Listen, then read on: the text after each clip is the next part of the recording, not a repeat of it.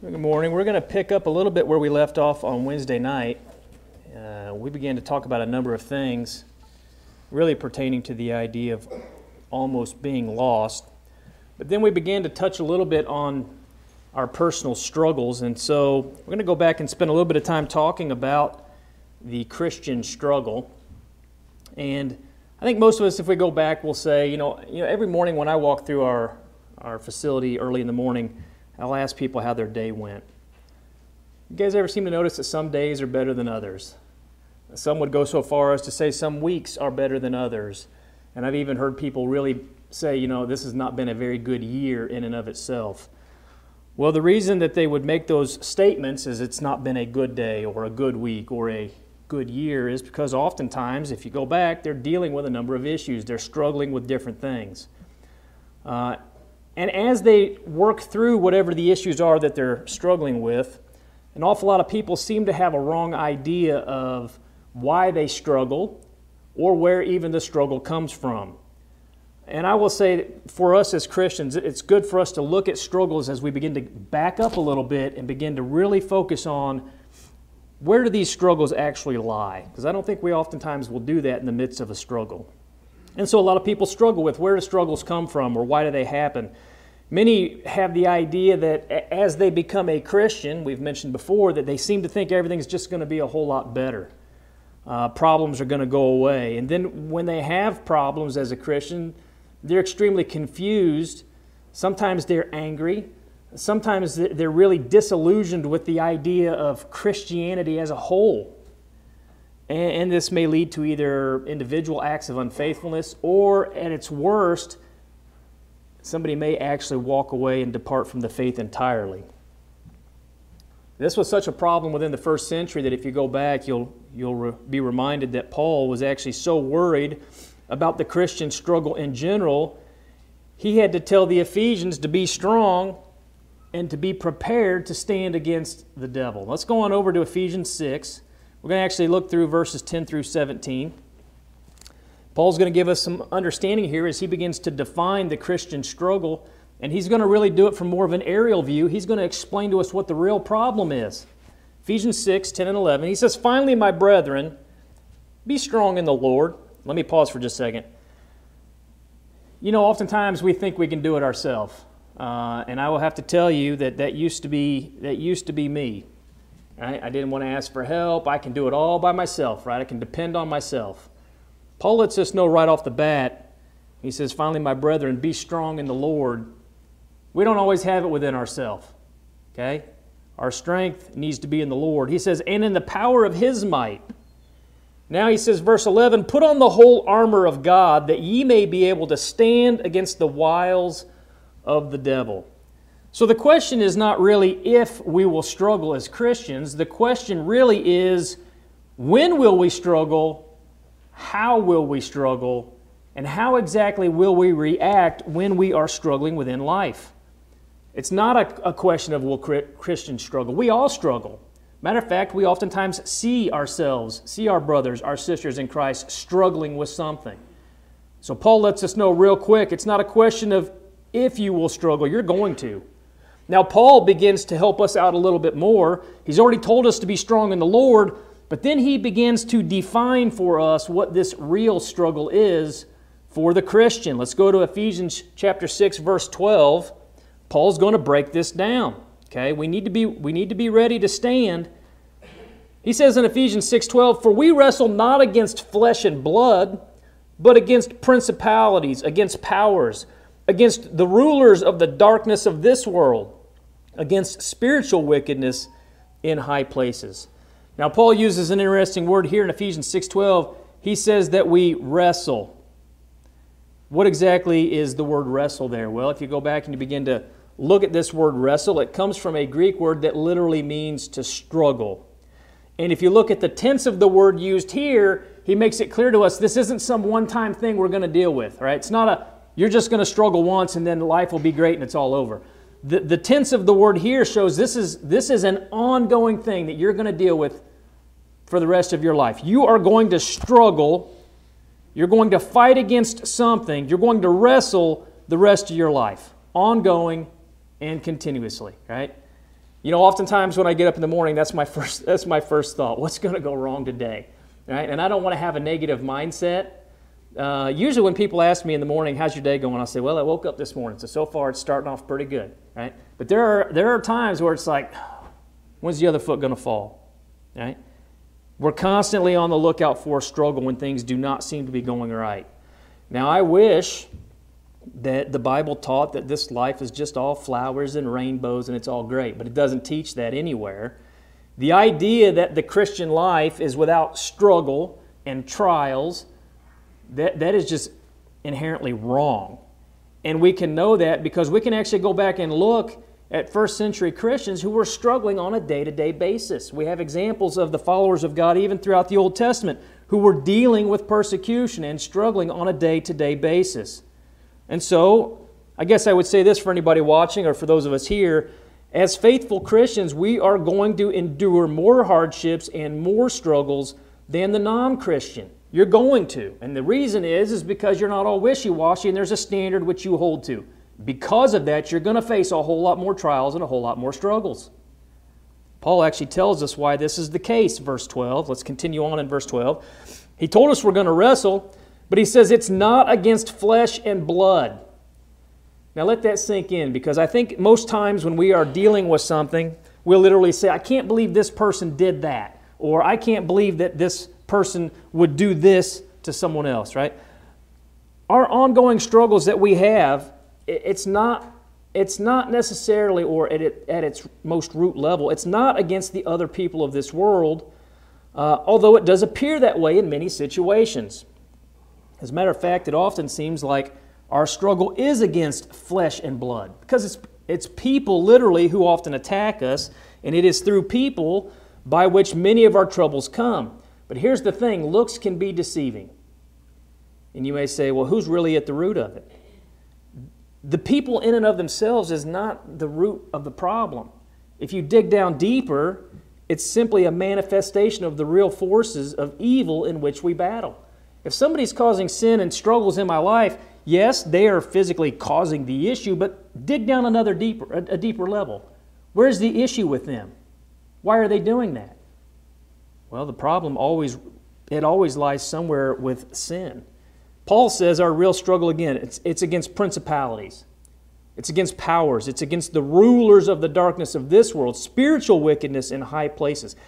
He goes back and he begins to sum up all these different entities at the avenues as the avenues in which Satan's schemes are going to take place, right? Satan's schemes are taking place, but it's taking place through that person or through that law or through whatever it may be. Guys, all the way back in verse 11 where we started, he literally describes who our fight is really against. And you may say, well, I'm having a problem with my neighbor. Right? My neighbor's being my neighbor's doing this or my neighbor's doing that or my spouse is doing this or my spouse is doing that and it's inherently it's sinful the way that they're acting and so forth. Notice what he says again in verse 11. He says, "Put on the whole armor of God that ye may be able to stand against the wiles of the devil. Now, you probably don't use that word very often. The schemes of the devil. What's involved in schemes? Well, if you know somebody who's a schemer or somebody who, who carries out schemes, the idea is trickery and deceit, right? The whole idea behind, like, for example, a, a scheme to sell property is, is to deceive somebody and trick somebody so you can make money off of them, right? You're deceiving them. The devil is the great deceiver. He says the schemes, the wiles of the devil. He's going to use every method he can to defeat us, and they would include anything which is con- anything and everything which is contrary to the will of God. Now, most often, those of the world are the ones who carry out these schemes. They're the ones who are acting contrary to the will of God. Sometimes, though, it is our own brothers and sisters in Christ, and sometimes it is us. But here's what we need, we need to understand as we talk about these schemes of the devil, and I'll talk about them here in a minute. They're being carried out. What's the scheme of the devil, the will of the devil? Anything that's contrary to the will of God. If you're dealing with a struggle in life and it's because something that is contrary to the will of God is taking place, it's a scheme of the devil being carried out. And maybe be, being carried out by an, an individual, but at its most root level, it's a spiritual battle, right? Spiritual battle between their free will to do right and to do wrong. And we'll talk about this a little bit more on a local level. We touched on it last weekend. But here's the thing man has free will, we have decision. We can make our own decision. Satan's going to do, though, whatever he can in order to tempt us and to make these wrong decisions. And the scheme of the devil is to make that which is sinful look permitted, to look pleasurable, to look acceptable. If you would ask the culture around us about a number of things that are sinful, they would say, yeah, oh, this is perfectly fine, right? If it, if it feels good, if it looks good, whatever, how could it be wrong? It's a scheme of the devil being carried out by those around us. The schemes are many. Uh, he uses as many of them as he can, and all of them, really, in fact, in order to try to tempt us to violate the will of God. And here's the thing the, the allurements of these schemes in which he uses to tempt men, it really hasn't changed over the years. I'm not going to go back and list them all. I'll give you a couple ideas as we go forward, but you can see the evidence all the way back in Genesis 3. I'll just read the one passage and not read the entire account because you're all familiar with it. Now the serpent was more subtle than any beast of the, of the field which the Lord God had made, and he said unto the woman, Yea, hath God said, Ye shall not eat of every tree of the garden? And then he begins to go on and to deceive them, right? But it looks so good. Right? How could it be bad? How, how, could, uh, how could this be bad for you? Well, Satan used a lie to get Adam and Eve to disobey God. He realizes he can't force anybody to violate God's will, but what he can do is he can use those things which are appealing to us, those things which are tempting to us, to try to get us to sin. And he does the same thing today. Let me use the example of somebody who is not sitting here in church today.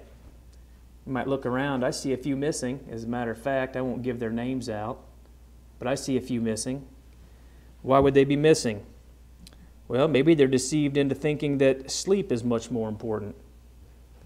Maybe they've been deceived into believing that there is no such thing as a God. Maybe they've been deceived uh, into accept, to accepting and believing that the culture around them is better at defining uh, the way in which they ought to live. Maybe they're not here because of extracurricular, extracurricular activities or hobbies or whatever it may be. Um, maybe they think this it's Father's Day. I was asleep in. I can always go back next week. Yeah, you're assuming there's going to be a next week. But it could be any of those thoughts. And so, my simple reason for saying that is, is oftentimes we are influenced uh, in the wrong way, and that's a spiritual battle. That's a spiritual battle that we're dealing with within ourselves. Sometimes Satan's methods of deceiving us or stru- making us struggle or causing us to, to, be, uh, to stumble in life, sometimes it is not limited to people. Uh, instead, it could simply be the sinful things that he's using to appeal uh, to make us sin. Let me just give you an example. How about we use, we'll use an easy one. We'll talk about the lust of the flesh for just a second. Uh, how about pornography? Pornography causes all kinds of people, both men and women, to stumble, right? That's a personal choice they have to do when they get on the old computer or wherever, whatever it is they're doing. Or to look at, for, for a husband or wife to look at somebody else that they're not married to inappropriately. How about alcohol? Alcohol is a great deceiver. How about drugs? Uh, I literally, I won't, I won't, mention, literally saw a problem, I guess, this week at work with somebody. Um, how about the desire for power or money? There are so many things that cause us to, to stumble and to be uh, to, to struggle in life, to be tempted. And as you begin to break it down, it's not just the money in and of itself. This, is, this goes much deeper than that. It's a spiritual battle in which we have the ability to make the decision. We can choose to, to follow that route or we can choose not to. And a lot of people would just say, ah, oh, it's just, he just likes money. It's deeper than that. He just likes alcohol. It's deeper than that. He just likes drugs. It's, it's deeper than that. And I don't think we see that at the time. And there's so many temptations, we won't go back and cover them, cover them all. Now, you may say, Wendy jokes about it sometimes, right? The, the devil made me do it. Well, when you go back and you begin to look at Adam and Eve, in that case, he literally was tempting them directly. He can't do that today. But he doesn't need to when he has men carrying out his schemes. Somebody's out producing pornography. Somebody's making alcohol. Somebody's selling drugs. Somebody's Somebody is carrying out the schemes of Satan on a day to day basis. And you guys want to know why? Because they are fa- their father is not our father. We could go back and you are the you know of your father. They do the things of their father. And so Satan doesn't have to tempt us directly when other people will carry his schemes out for them. They're not of the kingdom, and so they don't live according to the kingdom. Now, in many situations where we struggle, where we're tempted, Satan's simply rooting for us to submit and to give up. And so, again, our struggle is not a man against man struggle at its deepest level. It's much more deeper than that. But I think that's what it appears at some times. It is a constant battle against Satan and against these schemes that he has in place to really to entice us, to discourage us, and to deceive us. And for all of us here, I hope we are honest enough to say, you know, on most days we at least at some point have some type of a struggle. I do, you do. And the sad part is, is most of the time when it happens, we do not look at it for what it really is. It's a much deeper reason behind why we're struggling. It's usually it's a sin-related issue. Not always, and I'll touch on that, but usually that's what it is.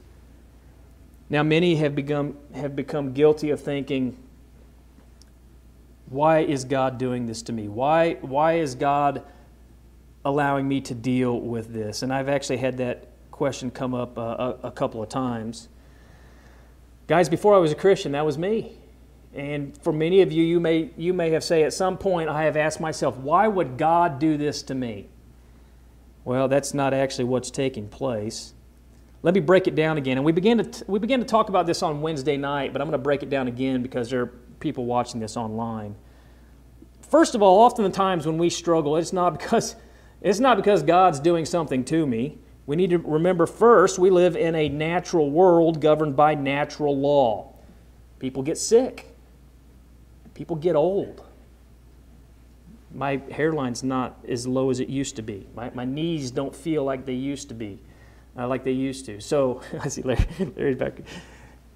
Why do we have fires on houses? Why do we have tornadoes? I live on this planet made by God, and this planet is governed by the natural laws that He put into place. I'm going to get old, my knees are going to hurt, and eventually, guys, as much as I don't like to think about it, I'm going to die. And here's what's even worse we have loved ones who are going to die. And I've seen people when this stuff starts to play out in their life where they say, Why would God do this to me? And why would God take that person from me? Well, let me break it down a little bit easier. These things are not the punishment of God. We live on a planet governed by natural law. And so, somebody dies, that's not God punishing me. Tornado comes through and rips my house down. Why don't we talk to Job? That's not, in Job's case, there was a different spiritual battle going on there, but that's not, it's not God punishing me. I just live in a, I live in a world governed by natural law. Sometimes it's not, it's not natural law that has anything to do with it. How about poor decision making? And we begin to touch on this on Wednesday night. Poor decision making either by me or by somebody else. Let me give you an example. I go down here and I'm following the laws. I don't jaywalk, so I'm at the crosswalk, right? Actually, I, I do jaywalk, but I'm at the crosswalk. I'm going to follow the, the, the, the laws, you know. There's a spot right down here you can cross. And somebody decides they're not going to slow down, they're going to speed through the crosswalk, and they kill an innocent pedestrian. And they're probably going to get charged with manslaughter. The person who got killed, that's not God punishing them. That's somebody who made a horrible decision and sped through. And the natural law in this world we live in is if you get hit by a 2,000 pound or a 4,000 pound vehicle, you're probably going to die, right? So their family is saying, Why would God do this to me and allow my loved one to be killed? God didn't do it. The person driving that 4,000 pound car is the one that did it. And then the person who was driving the car, let's say they were intoxicated, they, they end up in, in jail and the officer comes and says, Hey, we're going to charge you with manslaughter. And the guy's like, what? he's like, You killed somebody. And he's like, Why would God do this to me? Now I got to go to jail for the next however many years. And the answer is, is God's not punishing you. You made a poor decision. The person who died and their family, they're dealing with the consequence of it, and now you're dealing with the consequence of what you did. This is, this is due to your poor, poor choice. This isn't God punishing somebody. Guys, this is just another example of where, in this case, somebody could be uh, deceived by alcohol, by drugs, and so forth. Uh, And now you've got not only themselves, but somebody else dealing with their poor choices. Guys, this happens all the time in our daily lives. And oftentimes we unrighteously and unrightly accuse God of things that he does not do. And sometimes, again, when, when these things happen, people are asking, why would God do this? Here's the thing we need to remember when this type of things are taking place, there's something at a much deeper level. There's a deeper force taking place, there's a, there's a deeper battle taking place. In that case, right there, you guys can see how simple it is in that example. What caused this? About the person who was using drugs or alcohol and made the poor decision to not slow down, right? Or let's say they were jaywalking and not following the rules. Their poor decision allowed that to take place. Guys, here's what's even more sad. In these cases where sin is being used and it is causing us to, let's say, struggle or causing, we're even involved in sin and we're, cause, we're causing ourselves to struggle. In most of these cases, what's even more sad is, is the person does not even realize they are the means by which Satan's will is being carried out. They don't know. And I would say that goes for a majority of people, for example, in my secular workplace, where they're involved in this or this or that, which is the complete opposite of the will of God. So it is, it's the will of Satan. It's part of Satan's schemes. They have no idea. They have no idea that they are a pawn at play in carrying out Satan's schemes. For us as Christians, we do know that, and so we have to have a plan of resistance. Let me read again verses 10 and 11, and then I'll go back to uh, verses 13 and 14. I think these two verses are very, very good in going together to understand something. Again, he says, Finally, my brethren, be strong in the Lord and in the power of his might. Verse 11, Put on the whole armor of God that ye may be able to stand against the wiles or the schemes of the devil. Now, slide down to verse 13 and 14. He says, Wherefore take unto you the whole armor of God that ye may be able to withstand in the evil day. Let me pause for a second. The word there, withstand, if you look it up in the Greek, means to oppose, to resist. What am I opposing and resisting? Well, he's already talked about the schemes of the devil, okay? You need to be ready to oppose that, to resist it. You need to be on the lookout and you need to be prepared, okay? He goes on in the evil day. Now, some may jump to the conclusion he's talking about the day of judgment here. That's not what he's talking about. He's talking about that day of trial, that day of struggle. For me, it could be tomorrow. And he's saying you need to be prepared to oppose, to resist on whatever that day is when the scheme of Satan is being carried out. Okay? You need to be prepared. And having done all to stand, and he says it again stand therefore, having your loins girt about with truth, and having on the breastplate of righteousness. If you're going to stand against the schemes of Satan, you need to be an educated and dedicated Christian. You better have some idea of who your foe is. You better have some idea of how he, how he carries out his schemes. I think for many of us who are educated, we can sit back and look and say, that's clearly the scheme of Satan being carried right out in front of my eyes, here within my culture or here wherever, because that is completely contrary to the will of God. So you want to be prepared to stand, you better have some idea who, who your battle is, who you're fighting against. I'm going to show a little bit of my age here. Well, and maybe you guys don't even listen to this type of music, but I guess by nod of the head, does anybody know who Aaron Tippin is? Aaron Tippin. If you don't, he used to sing a song back in the day. It says, You're going to have to stand for something or you'll fall for anything. It is a great song if you go back. Let me say this pretty hard to stand for the truth when you don't know it. And it is extremely hard to stand for the truth when you surround yourselves with people who do not live according to the truth. Right? You may say, Why am I dealing with this? I don't know if you realize this, but you notice you've surrounded yourself by people who live completely immoral lives. And then you wonder why are you dealing with all the struggles you have in life? Well, maybe the people you've surrounded yourself are bringing an awful lot of trouble into your life, right? You need to have some idea about what it is you're standing against, who you're surrounding yourself against. If they don't live lives practicing truth, you're going to have to deal with that. And these are just a couple of things that cause us to be vulnerable to different types of temptations around us. One, not being educated. Two, who am I surrounding myself intentionally with? I say intentionally, guys. You're going to deal with people who are not Christians and are not, not carrying out the will of God every day on a daily basis, right? I hate to tell you this, but you're not surrounded by a great percentage of Christians in this world. And so you're going to deal every day with people who are not living according to God's will. In verse 11, he says, Put on the full armor of God. Consists of a number of, a number of things.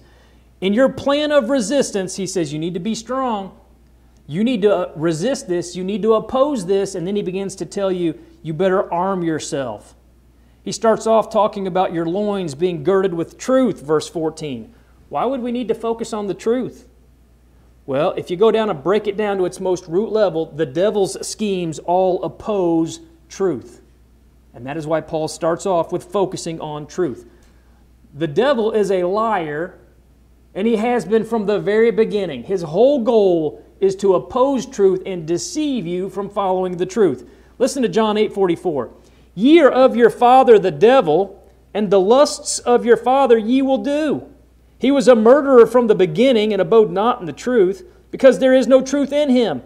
And when he speaketh a lie, he speaketh of his own, for he is a liar and the father of it. You ever heard someone say, Hey, I know he's a liar because every time his mouth moves, he's lying, right? Everything he says is a lie. That is, that is what we're talking about when we begin to talk about Satan. You look at him trying to tempt Jesus, he's using Scripture, misusing Scripture to try to get Jesus to sin, right? You ever had a person do that to you? Yeah, quoting scripture, but they're misusing it to try to get you to sin or to believe lies. That is Satan. He's tempting and convincing men with lies. And if you're going to keep his schemes from deceiving you, you better have some idea what he's talking about. How do you do that? You need to gird yourself with the truth. Now, there are a lot of people today who will say, well, there's no such thing as absolute truth. I hear this all the time in my secular workplace. Some will even try to challenge you or to confuse you and to say, well, what exactly is truth? And if you want the answer to that, I would recommend go over to John 17 17. Jesus says, Sanctify them through thy truth, thy word is truth. Certainly, if Jesus' word is truth, and we have inspired scriptures, which we do, then you better learn to study your Bibles and to have an understanding of what is truth so that you're not going to be lied to and deceived because, guys, that's, that is Satan's scheme from the very beginning to deceive you into thinking that something else is acceptable when it's not. And that's where usually the spiritual battles that we deal with on a day to day basis is because somebody is doing something contrary to the will of God and we're having to deal with the consequence. Not always, sometimes it, it can be carried out in other ways, but that's usually what it is. Consider all the many lies people believe because they just don't know their Bible. Let me give you a few. Because this almost always goes back to a lack of understanding and education. You got people who think there are different ways to heaven.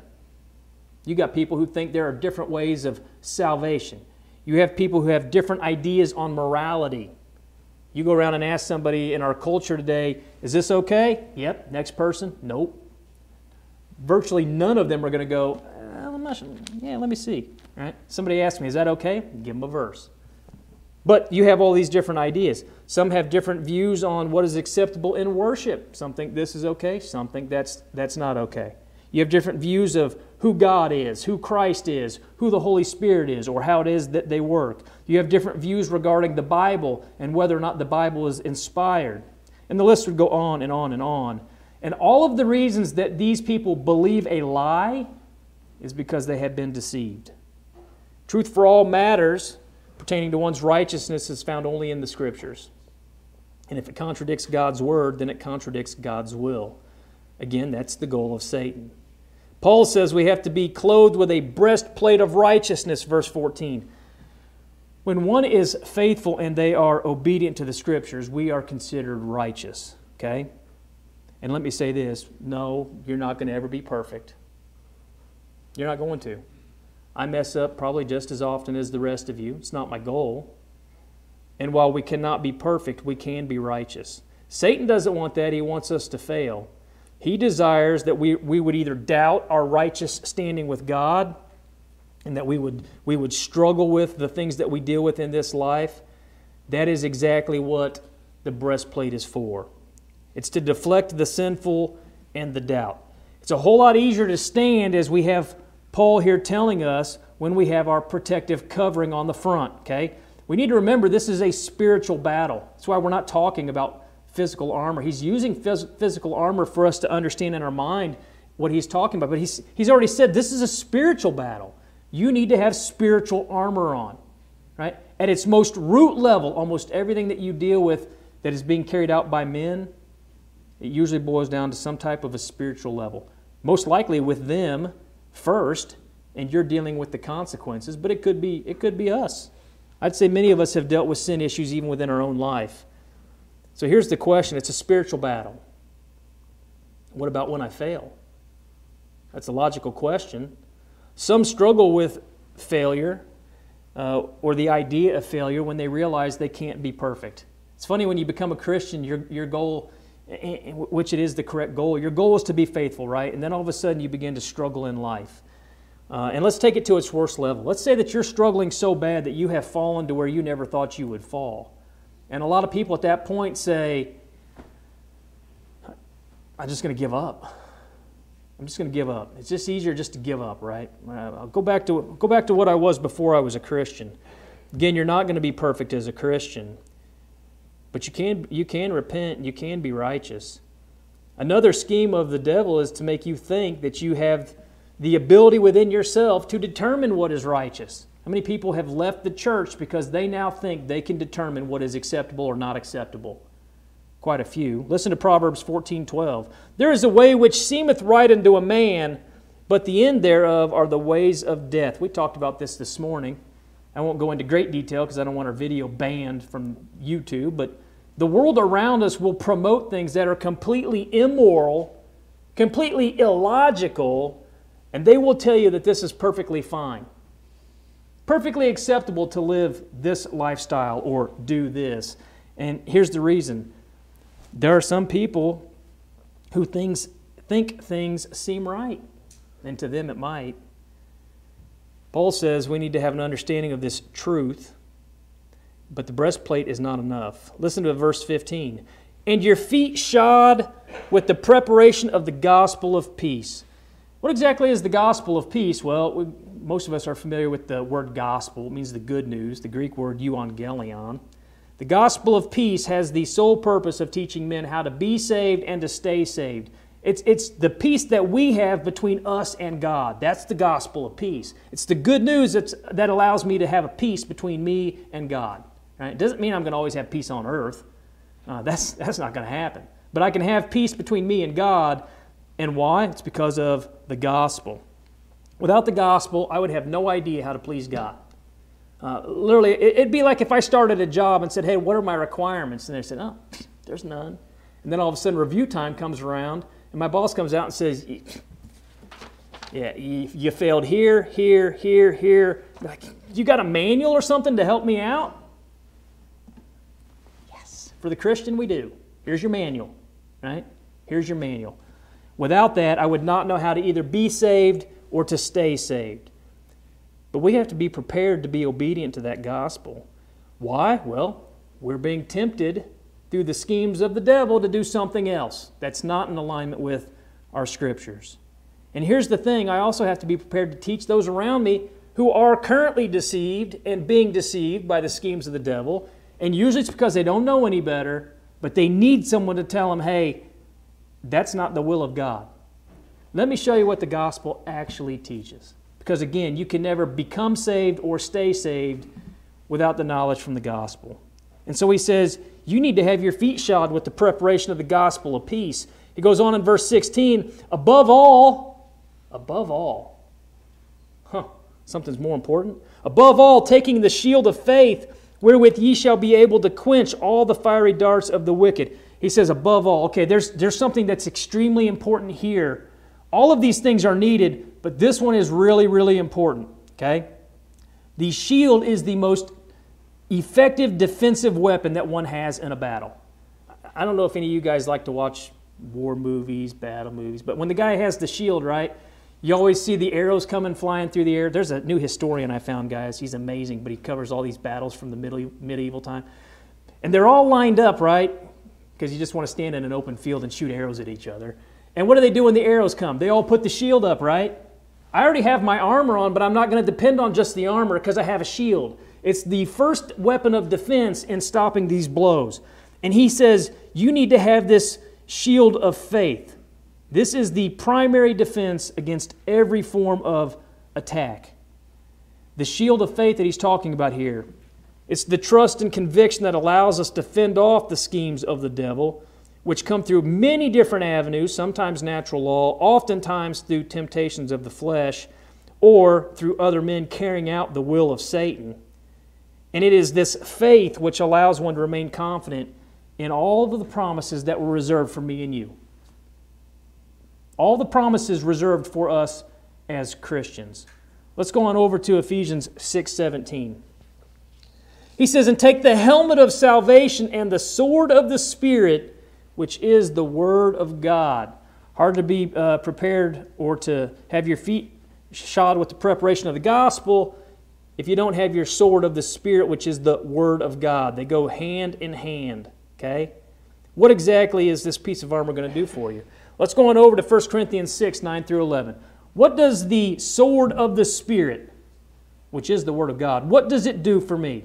In 1 Corinthians 6 9 through 11, Paul's going to give a little bit of information about unrighteous people. And you say, why would you go there? Logically, you need to. Let's look at 1 Corinthians 6 9 through 11. And I want you to specifically pay attention to these unrighteous people. Notice what Paul tells the church in Corinth, verse 9. Know ye not that the unrighteous shall not inherit the kingdom of God? Let me pause for a minute. He's talking to Christians. Their goal is to inherit the kingdom of God. And then he tells them this Notice the unrighteous are not going to inherit the kingdom of God. That's an important message to me as a Christian if I want to inherit the kingdom of God. Now he warns them Be not deceived. Let me pause again. What does Satan do? Carries out his schemes. What's a scheme? Deceit, trickery. He says, Be not deceived, neither fornicators, that's not okay, nor idolaters, not okay, nor adulterers, nor effeminate. Again, uh, very, very easily using the description of the effeminate and the masculine in same partner relationships. Hopefully that makes sense to you without going into great detail. Okay? Nor abusers of themselves with mankind, all that's tied together. Nor thieves, that's not okay. Nor covetous, nor drunkards, nor revilers, nor extortioners shall inherit the kingdom of God. Why is he telling a bunch of Christians who want to inherit the kingdom of God this? He goes on. He says, And such were some of you.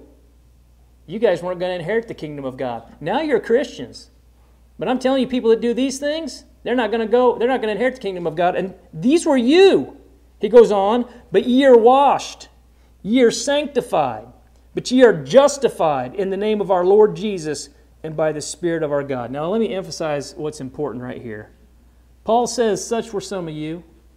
I'm not going to ask anybody to hold their hand up, but I do want you in your mind to ask the question here Have you ever been deceived and been a fornicator or an idolater or an adulterer or involved in one of these effeminate or an abuser of themselves with mankind or a thief or covetous or a drunkard or a reviler or an extortioner? Have you been any of those? And there's a whole bunch more. And a lot of people would say, Yeah, I've done all those things. Well, I have no hope. Paul says, That was some of you. Not anymore, but that's, that's what you were. Some of you were this. So here's the question Why are they not like that now? What happened? They were being deceived, but now they're not being deceived. Logical question, what changed? Romans 1:16 For I am not ashamed of the gospel of Christ, for it is the power of God unto salvation to everyone that believeth, to the Jew first and also to the Greek. Believe what? Believe the will of God, and now I can see where the schemes of Satan are being carried out, and I'm being tempted and I'm being deceived to do these things. Guys, the Word of God has always had the power to show one how to be saved and to help keep one be faithful and strong. It has the power to change even the worst of people. I don't care who the worst person is you know, that person has the ability to become something better, to become a righteous follower of God. I don't care if they're an adulterer, I don't care if they're a drunk laying out in the street, I don't care how bad that person is. I have seen some pretty sinful people in my life become Christians. I became a Christian. You guys didn't know me back then. And I think about that. Somebody asked me one time, Why'd you go to school to become a minister? And I said, Man, I thought to myself, if a person as messed up as me can become a Christian, there's got to be other people out there, right? And I hope that each of us realize that none of us is any better. We all needed the saving grace of God, and the only way to access that grace is through the Word of God. You show me a, a faithful Christian, I'm going to show you an individual who has studied and understands the Word of God. They know what to look out for when Satan is trying to deceive them, when Satan is trying to get them to fall, to, to, to be involved with or accept doctrine that is not correct. It is only through a knowledge of the faith. When I say the faith, I'm talking about the system of faith that one can strengthen their faith. You may say, what are you talking about? Ephesians 2 8 and 9. For by grace are you saved through faith. The New Testament, there you've got the word the. Let me make it easier for you. For by grace are you saved through the faith, and not of yourselves, it is the gift of God, not of works, lest any man should boast. Paul's not talking about personal faith here. When he says, by grace you're saved through faith, he's not talking about your personal faith, but he's not excluding, excluding your personal faith. You are saved through the system of faith, which includes your faith as a whole, and I'll explain that in just a second. But he is, he's talking here about the system of faith. More specifically, the system of faith mentioned by Jude. Listen to Jude 1 3, and you'll see what Paul's talking about. Because when Paul says, For by grace are you saved through the faith, this is what Jude is talking about. Beloved, when I gave all diligence to write unto you of the common salvation, everybody's saved the same way. How do we, how do we understand that? He goes on. It was needful for me to write unto you and exhort you, exhort you that you should earnestly contend for the faith which was once delivered unto the saints. It is an adherence to the system of faith by which each of us is changed. And it is that change that we see taking place and ongoing on a daily basis, which increases our personal faith. Me living according to the system of faith as a Christian increases my personal faith. The two go like this, right? It's, it's because I can look back and say, you know what, I'm not like I was before I was a Christian. That encourages and strengthens my personal faith. Guys, the Christian life's not trouble free. It never has been and it never will be. And Satan sees to that. He is always on the attack, oftentimes, or most oftentimes, his schemes being carried out through those who are obviously not followers of God, those who are uh, following their father. And, and it's, it's in an attempt to deceive and to defeat us. And so when these things take place, you don't normally see it for what it really is. You think to yourself, why is I'll just make up a name here. Hope, hopefully there's nobody. Why is why is Andy being like that to me all the time, right?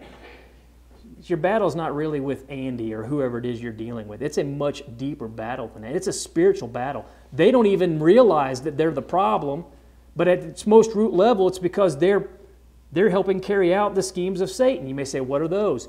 Anything that's contrary to the will of God, anything and everything contrary to the will of God being carried out by somebody else. That is the scheme of Satan at work in your life. And we don't see that at the time. You know, somebody comes up. I told you I worked at a place where a guy was always picking on me because this is when I was first. I had a couple times where I tried to become a Christian and it didn't last very long. But this one, maybe the first time. And a guy took my coffee cup and he drilled a hole through it and I found it floating in the toilet. And I thought, my problem is with, my problem, I'm not going to say his name, my problem is with so and so. No, he's just the manifestation of a whole bigger spiritual battle taking place here, right? My problem's not really with him. It's just a coffee cup, guys. It's a $4 coffee cup, right? This is a bigger, bigger battle than that. But I couldn't see it at the time. And I don't think usually we see it as we're dealing with these. It is a bigger battle. You are literally in the fight of your life almost every day. I pray that, I pray that you have great days and where most days you don't struggle. And I pray that oftentimes you don't struggle because you're not tempted by the schemes of the devil. But unfortunately, uh, you're involved in a fight that's going to continue till the day you die, and you can't really afford to lose it. So let me ask this question. He tells us to be strong, to stand, to be ready to oppose and to resist. And I guess that's the question Are you strong in the Lord or are you weak? Have you put on the whole armor of God or have you just put on a couple of bits and pieces. I can be honest with you guys and say if I'm running into a battle, I don't just want my helmet on. you see me running out there in a pair of shorts, no shirt on, and just a helmet. Yeah, probably not going to last very good. Probably not going to last very long, right? I need all the armor on. Uh, I'm using a simple, crazy illustration to show you guys that one piece of the armor is not going to protect. And if I think for a second that I can only take one piece of the spiritual armor and I'm going to go out and effectively battle, no, I'm not. That's why Paul actually gives us the list. Have you put on the whole armor of God or are you vulnerable? Have you already been overcome by some of these schemes? Let me say that to anybody who's sitting here right now or watching it, watching this online. Have you already over, been overcome with, with one of Satan's schemes? I don't know where you're struggling. I don't know what you're dealing with. I will tell you this. We had a person not long ago come into work, and they were uh, intoxicated or on drugs, I don't know which. Uh, and come to find out, they'd been coming in that way for about a month. And that person ended up getting fired. And I'm, they were probably wondering in their mind, why would God do this to me? And I will say this in their defense they were dealing with, they're dealing with a horrible situation in life. And this was their easy avenue to get out of it, right? Let me just escape reality. Their escaping reality just made the problems even worse in their life because then they, they end up getting fired from their job. And I say all of that to say sometimes we are vulnerable in this life when all we really need to do is just reach out and ask somebody to help us. For us as Christians, we ask another faithful Christian, please help me, I'm struggling. If that person would have gone up to HR and said, I need help, we would have got them help. But they didn't. They thought they could do it all on their own. And now they're dealing with the consequences of their problems. Let me say that to those of you who are here right now. If you're struggling with something, if you've already been overcome, ask another brother or sister in Christ to help you. It's just like HR. We can't help you if we don't know.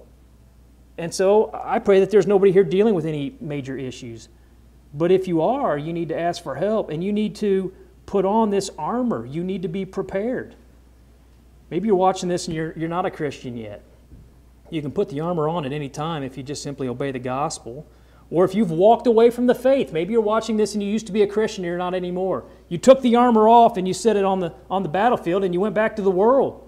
You know what? Come back, put the armor back on, repent, and get back to work. Protect yourself. Guys, in all situations, as you begin to talk about the Christian struggle, it's a much deeper struggle than what you think it is, and we don't see it at the time. It is a battle against righteousness against unrighteousness. And at its deepest level, it is Satan's schemes being carried out in this world. And we oftentimes miss it.